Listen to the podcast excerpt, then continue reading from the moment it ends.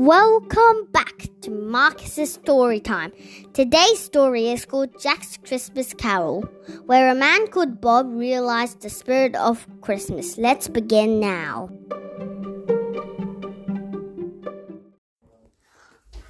It was a jolly Christmas day in Canada. A man called Bob was counting his money. He wasn't. Bob was a nasty old fellow when I say nasty, he is nastier than an ogre. The thing that Bob only cared about is his money.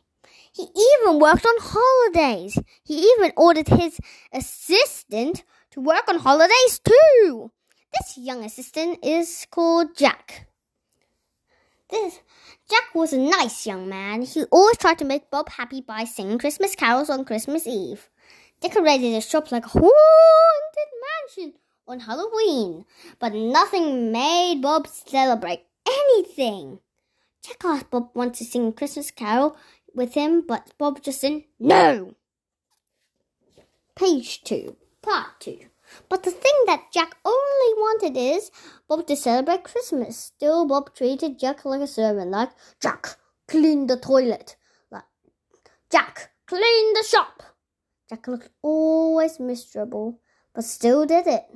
One day on Christmas Eve, he asked to have one day off tomorrow. Bob just said yes without looking up. Jack smiled and looked happy, but afterwards Bob just said, But you need to work an extra day since you'll rest tomorrow. The smile faded from Jack's face. He answered okay in a sad tone. Then Jack remembered. Then he asked Bob to come over for Christmas dinner. Bob said yes. Jack looked happy. He said grinningly, Thank you, meet you at eight. Then Jack skipped out of the door. Page 3, Part 3.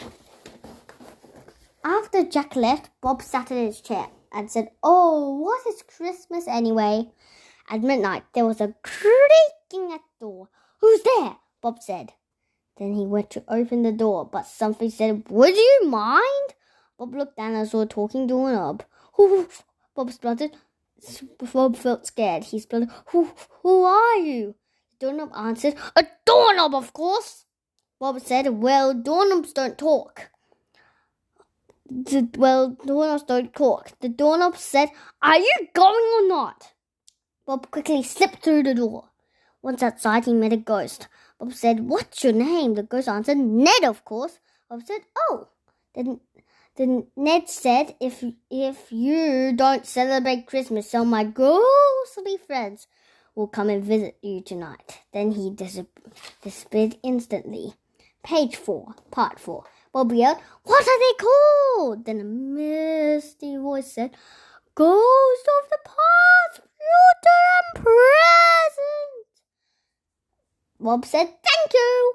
That night, Bob couldn't sleep. Then he saw some light, and it was the ghost of the past. It was a young woman with golden hair like silk. The ghost said she was the ghost of Bob's dead wife. She brought Bob to the past when he was a little kid. He has a he was a quiet kid who ha, has no friends. Then he showed him when herself died. He started to only care about his money and started not caring to other people. He was so overwhelmed by this. He he told her to to bring him back to the present. But then he woke up in his bed. The second ghost came. He was a giant. He said he was a ghost of the present. Stay t- thank you for listening and stay tuned for for the second part of Jack's Christmas Carol. Stay tuned. Hope you enjoyed listening to Jack's Christmas Carol. Also, listen to Jack listen to the Apple Cider Factory and her and that's my recommend recommendation to listen to. Bye.